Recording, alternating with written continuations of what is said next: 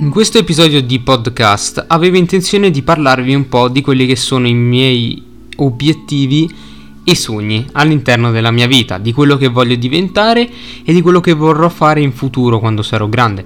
Ehm, innanzitutto partiamo dal presupposto che sarà molto difficile diventare quello che voglio diventare ne sono consapevole, però ciò non toglie che l'impegno non ci sarà da parte mia perché mi impegnerò in, eh, il più possibile perché il mio sogno sia realtà, quindi che io possa diventare quello che, che, voglio diventare. Partiamo dal presupposto che il mio più grande sogno è quello di entrare in un grande club calcistico e di diventare un portiere eh, ai livelli professionali appunto al calcio agonistico e infatti voglio entrare eh, a breve appunto entrerò in una squadra provinciale e spero che questa squadra provinciale mi dia dei buoni risultati con allenamenti eh, consecutivi, insomma allenamenti vari che mi potranno dare insomma supporto per quello che vorrò diventare, insomma migliorare sempre di più nel ruolo di questo nel ruolo di, del portiere.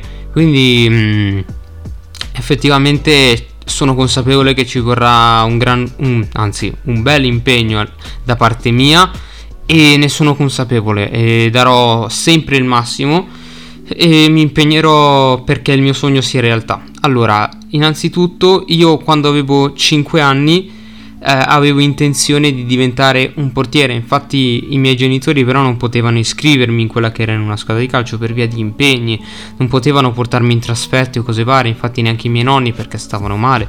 E quindi io dovetti allenarmi mi allenò mio nonno. Mio nonno mi allenò nel ruolo del portiere, infatti mi chiede che cosa ti piacerebbe fare? Io gli risposi subito il portiere. Allora lui ci rimane molto colpito perché è un ruolo molto ricercato, un ruolo abbastanza difficile, molto difficile anzi.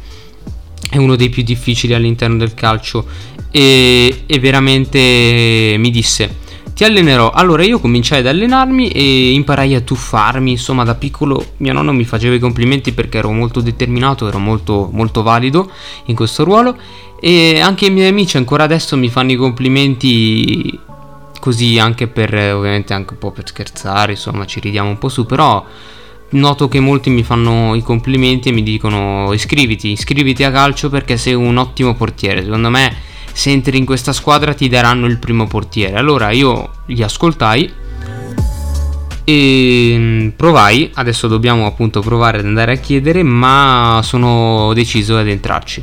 Sono deciso perché voglio realizzare il mio sogno e voglio farmi notare da grandi club. Sono sicuro che con molto impegno non passerò inosservato e mi farò notare con tutte le mie forze, insomma. Quindi spero che effettivamente mm, il tutto possa funzionare in maniera più che ottima. E ovviamente mm, io quando ero piccolo mi sono sempre basato sulla figura di, di portiere. Principalmente il mio idolo è Keylor Navas, portiere del Paris Saint Germain, ed è stato per un paio d'anni anche il portiere del Real Madrid nel 2017 si è classificato come due volte miglior portiere al mondo, dato tutti i salvataggi che ha fatto, tutte le parate, insomma, ha fatto delle cose clamorose. Ambisco a diventare come lui. Ehm, sì, è il mio, il mio idolo, la persona in cui voglio diventare, in cui mi ci vedo. E, eh sì, infatti voi mi chiederete perché proprio Navas e non Donnarumma, Buffon, insomma questi altri gran portieri? Rispondo con il dire che non tutti i portieri sono uguali. Eh, non tutti sono uguali. Ogni portiere para a suo modo, ma fa comunque il suo, il suo lavoro, il suo dovere. Quindi difendere la porta da, da palloni, difenderla da avversari, difenderla dagli attaccanti, insomma dalle minacce. E quindi è un ruolo particolarmente complicato perché all'interno di quel singolo ruolo ci sono varie ramificazioni che appunto ti, ti danno l'impegno, quindi devi uscire bene, quindi saper uscire, saper eh, trattenere la palla, saper respingerla, saper rinviare, saper parare le palle angolate. Io ci sto ancora lavorando su quelle perché sono abbastanza complicate, ma comunque man mano vedo che sto migliorando e sono riuscito anche pian piano a parare quelle. Ehm, parare i tiri veloci. Come vedete ce ne sono molte di, di peculiarità in questo ruolo e sono, ne sono consapevole e voglio dirvi che ci riuscirò, ci riuscirò. Eh, non abbiate paura, non abbandonerò assolutamente i social. Quando mi vedrete, spero che un giorno mi vedrete. Mi vedrete tra i pali, tra i pali di, in mezzo a un campo di un grande club calcistico mondiale. Quindi sono, sono, sarei, ne sarei onorato. Quindi veramente non mi aspetto che questo venga ascoltato così.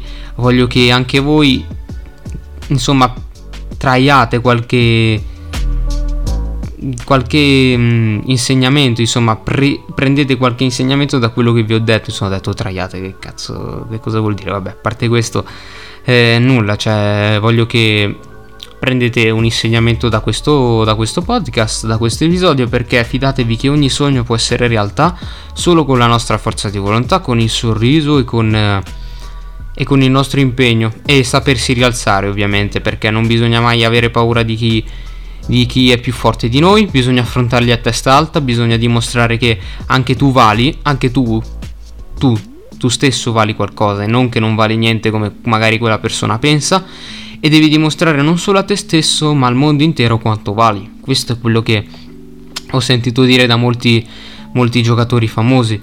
Io ribadisco che se lo dovessi diventare, promessa fatta in questo, in questo episodio di podcast, donerò i soldi che mi verranno dati, quindi milioni, non so, adesso ovviamente la, la butto lì, donerò questi soldi a associazioni per aiutare le persone in povertà che non hanno più nulla eh, e voglio donarli anche agli ospedali perché per guarire le persone che tutti possano godere della vita. Questo è un po' il mio obiettivo in fin dei conti. Io se avessi quei soldi, di che cosa me ne faccio di una Ferrari? Ditemelo.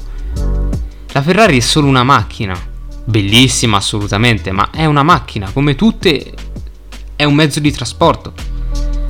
Quindi invece di comprare una Ferrari per me, che poi io sto bene così, fidatevi, sto bene, con poco sto bene.